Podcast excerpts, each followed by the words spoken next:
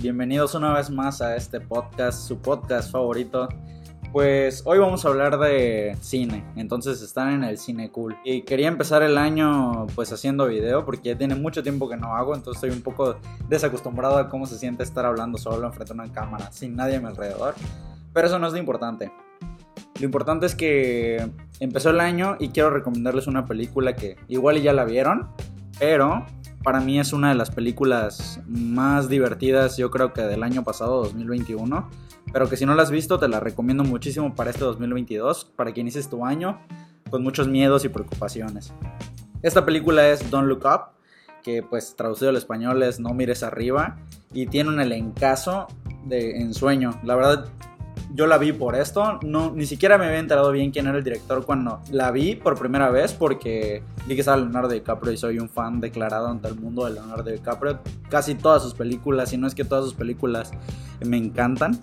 Entonces, cuando vi que estaba Leonardo DiCaprio en esta nueva producción, pues, de Netflix, eh, no, no, no pregunté más y directo fui a verla, ¿no? Pero ya cuando me informé un poquito más, pues obviamente vi todo el elencazo que trae, ¿no? Que pues aquí traigo todo el reparto aquí en mi, en mi super tecnología de libreta, que es Jennifer Lawrence, pues todos conocemos a Jennifer Lawrence por Sin Sajo y otras 10.000 películas.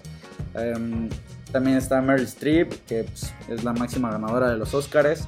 Eh, Jonah Hill, que es, para mí es uno de mis actores favoritos en cuestión de humor y, por su personalidad, ¿no? O sea, creo que todos lo ubicamos por, por su primera película, que super cool, ¿no? Que es de unos morrillos que pues quieren, solo quieren tener sexo, ¿no? Entonces toda la trama es de eso, pero pues me estoy desviando. Eh, está Timothy Chalamet, que es ahorita la sensación de Hollywood, el, chavillo este que le gusta a todas las, a todas las mujeres. Eh, está Mark Rylance, que para mí la neta es un actorazo y su actuación en esta película es fue de, de sobresaliente, excepcional. O sea, ver, es un, un, señor totalmente transformado en otra persona en esta película y, sin duda creo que es el personaje que da más miedo, a pesar de todo lo que está pasando en esta historia el personaje que da más miedo es este señor y ahorita vamos a hablar un poquito más por qué y por qué creo que a lo mejor es el mejor personaje y la mejor actuación en la película. Eh, está eh, Kate Blanchett, que pues, todos conocemos también a Kate Blanchett. Eh, creo que igual lo ubican más por su papel de Hela en Thor Ragnarok. También dio una buena actuación. No es la protagonista de la historia. De hecho, los protagonistas son DiCaprio y Jennifer Lawrence. Esta película empieza con una situación bastante compleja que creo que es una muy buena crítica que, hizo el director, que es Adam McKay, que ya lo hemos visto en otras, pues dirigiendo otras películas. De hecho, sus últimas dos películas han sido nominadas a los Oscars, que pues es el premio más importante de la cinematografía. Que pues eh, fue The Big Short, esa la vi en el cine igual cuando salió, no recuerdo qué año fue, pero no, no tiene mucho tiempo. Eh, The Big Short pues habla de la burbuja que colapsó en Wall Street hace unos años, en el 2008 si no me recuerdo también. Que que pues fue una catástrofe a nivel mundial por lo que pasó en la bolsa de valores. Habla de eso. Su segunda película nominada a los Oscars es Vice, que habla de la historia de un vicepresidente de los Estados Unidos. También me tocó ir a verla al cine porque pues estuvo nominado a los Oscars. Y normalmente cuando una película está nominada a los Oscars, yo voy a verla. Y esta yo creo que no va a ser la excepción porque, por lo que ya les comenté, las actuaciones increíbles, eh, la película es muy buena en cuestión de pues es una comedia negra, una sátira eh, a la política, a la prensa y a las corporaciones, ¿no? Que habla de cómo es la sociedad actualmente en Estados Unidos y también en el mundo entero. Eh, ¿De qué trata esta película? Pues como les comento, es una situación, una catástrofe. O sea, si el COVID es, es una catástrofe, lo que se plantea en esta película es muchísimo más grande. O sea, es la extinción de la humanidad y la destrucción del planeta Tierra, ¿no? Eh, ¿Por qué va a suceder esto? Pues prácticamente porque un asteroide, un meteorito, no recuerdo bien cómo, cuál es el término correcto de, de la, estos kilómetros de piedra que viene directo a la Tierra, eh, pues se va a destruir el, planeta por esta situación. Entonces aquí empieza la trama, cuando descubren este asteroide que pues no, no se había contemplado eh, lo que intentan hacer, en este caso, el, personaje de DiCaprio y Jennifer Lawrence, que son unos investigadores. Entiendo que es como un maestro DiCaprio y, y es como una eh, alumna Jennifer Lawrence, pero que está tratando de hacer su doctorado, si no, si no entendí mal. Están tratando de, de, enseñarle ahí a los chavos y no sé qué, cuando ven esta, bueno, el personaje de Jennifer Lawrence ve este, este objeto que está dirigiendo a la Tierra, tratan de hacer cálculos y da a todos que en 6 meses y 14 días el planeta va a ser destruido. Entonces vemos como es un descubrimiento fascinante para, pues, para ellos dos porque es algo que va a quedar para la historia, pero para la historia de qué, ¿no? Si ya nos va a cagar el, el payaso todos. El caso es que intentan comunicarse obviamente al gobierno de los Estados Unidos, porque son de Estados Unidos ellos dos, y de la situación que viene en camino, ¿no? Viene una bola de fuego gigantesca eh, nivel destrucción total. Pues quieren ver qué, qué, propuestas hay por parte del gobierno para tratar de solucionar esta que parece irremediable, ¿no? Entonces tienen seis meses para actuar y tratar de desviar, destruir, eh, pulverizar o lo que sea que se tenga que hacer con este tipo de problemas. Eh, se lo comunican a, pues a, la presidenta que está interpretada por Meryl Streep y a su hijo que, que es Jonah Hill. Eh, creo que él es el, el, está en el gabinete de la seguridad o algo así. El caso es que tiene una actitud media rara. Aquí es cuando empieza la crítica social, que muchos eh, en lecturas que he estado haciendo veo que relacionan mucho con Donald Trump. Eh, creo que sí, por el, cómo da las, las, noticias nuevas, cómo es mucha, pues un show, ¿no? Todo el tiempo es un show, todo el tiempo es en busca de, de las próximas elecciones, de, lo, de los que están en su partido, de que les vaya bien en puntuación. Y precisamente por esto por esto que todo el tiempo están manejando políticamente sus discursos, eh, se ven limitados en su acción. Es decir, que, obviamente quiero recalcar, perdónenme si es un poquito tarde, aquí van a ver muchos spoilers porque quiero hablar con libertad de esta película que me encantó, que, el, gobierno no quiere actuar porque tiene miedo a que en las encuestas de los próximos meses vayan mal y, sus, y los que están en, su partido pues les vaya mal. E, eso es en resumen.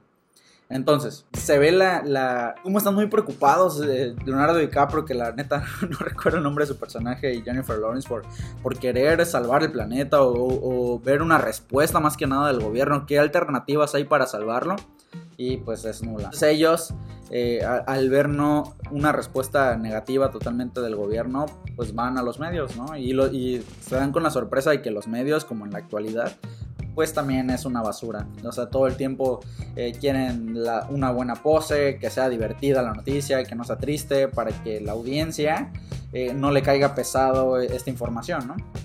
Pero eh, la realidad es que es una noticia muy fuerte, o sea, se te va a destruir el planeta en seis meses. Y aquí es cuando hay una pequeña mala conducta del personaje de Jennifer Lawrence por querer alertar a todo el mundo y se hacen viral, se hacen memes, pero no lo que se creía, ¿no? La toman como una loquita diciendo que el mundo se va a acabar y que todos se vayan a, fregar, ¿no? A partir de aquí vemos cómo estos dos personajes principales se van separando porque Leonardo DiCaprio pues, es un poco más aceptado por, por la sociedad, por cómo habla, por su aspecto físico, que es como un científico guapo. de hecho a la, a la conductora de las noticias se enamora, bueno, más que se enamora, pues quiere ahí sus tener sus que veres con el Leonardo DiCaprio, que muchos de ustedes supongo que también, y muchos también, yo creo. el caso es que pasa esto y, aquí es una crítica importantísima, yo creo, ¿no? De que la sociedad no lo cree.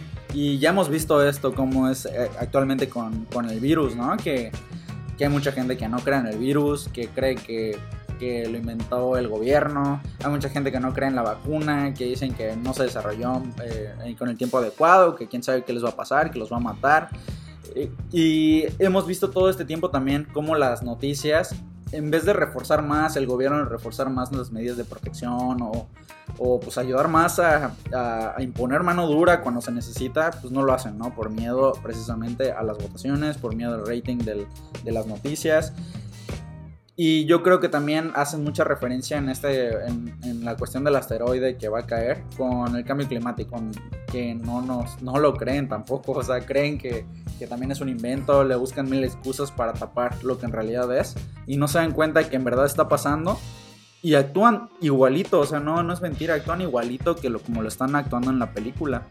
Y a mí, en lo personal, me dio mucho miedo, no sabía que qué es lo que estaba viendo, porque wow, o sea, ¿cómo puede un director retractar de esta forma tan tan bonita porque es, es, bonito ver cómo se está mezclando la fantasía con la realidad todo el tiempo por las imágenes que pasan también reales de cómo actúa la sociedad en ciertas catástrofes que, que han sucedido.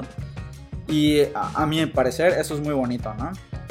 Eh, como conclusión yo creo que esta película debe ser vista por todos porque da un mensaje muy positivo en el, en el bueno, no positivo, pero un mensaje que todavía estamos a tiempo de, de cambiar como sociedad, ¿no? O sea, ya no tenemos que seguir siendo esas personas ovejitas que solo lo que ven en la tele, que solo lo que nos dicen, sino informarnos, investigar. Si ahorita, por ejemplo, te están diciendo quédate en tu casa por seguridad, pues quédate en tu casa. O sea, en verdad hay cosas que nos están afectando. Si, si te están diciendo vacúnate, pues vacúnate. O sea, la ciencia está detrás, ¿no? Hay varias cosas también que, que apuntan como la, cómo se meten ciertas empresas importantes, en el caso de la tecnología, al gobierno, que es los que los metieron al poder, como suele pasar aquí en México, las empresas grandes meten a su gente a, la política, pues algo así pasa en esta película con la presidenta de Estados Unidos, y cómo se trata de buscar el mayor provecho a una catástrofe, catástrofe, perdón, y vemos cómo esta parte de las empresas quieren eh, ganar el mayor dinero de, esta situación. Entonces vemos a este personaje de Mike Rylance como cómo empieza a ver con su tecnología, que es un tipo Mark Zuckerberg, ¿no? De, la película, porque tiene teléfonos, tiene redes sociales, tiene robots. De, su plan es tratar de recuperar esos asteroides, en vez de que impacten, como medio frenarlos para trabajar todos sus materiales, los minerales que tiene y hacer una fortuna con él porque esos minerales sirven para desarrollar tecnología para los teléfonos celulares, computadoras y toda la tecnología que tienen, ¿no? Entonces con esta, con esta propuesta que le hacen al gobierno, pues deciden aceptarlo en vez de destruirlo como ya habían dicho anteriormente. Entonces al final pues pasa lo que tiene que pasar, eh, todo falla y el mundo se destruye. Y creo que es una bonita lección que nos deja eh, este eh, Adam McKay como de pues, cómo estamos actuando actualmente en la sociedad, ¿no? Cómo todo se puede ir al carajo si, si nos lo proponemos y también si no lo proponemos es, es igual. Y que hay que aprovechar las oportunidades cuando las tenemos ahí, no, no abusar de nuestra suerte. Entonces, para mí es un, una película muy buena. Eh, no me gusta calificar las películas del 1 al 10, pero si pudiera yo calificar esta película, yo creo que le doy un, un excelente. O sea, me gustó mucho y y todos lo han de ver, ¿no? O sea, es para todos los géneros, yo creo.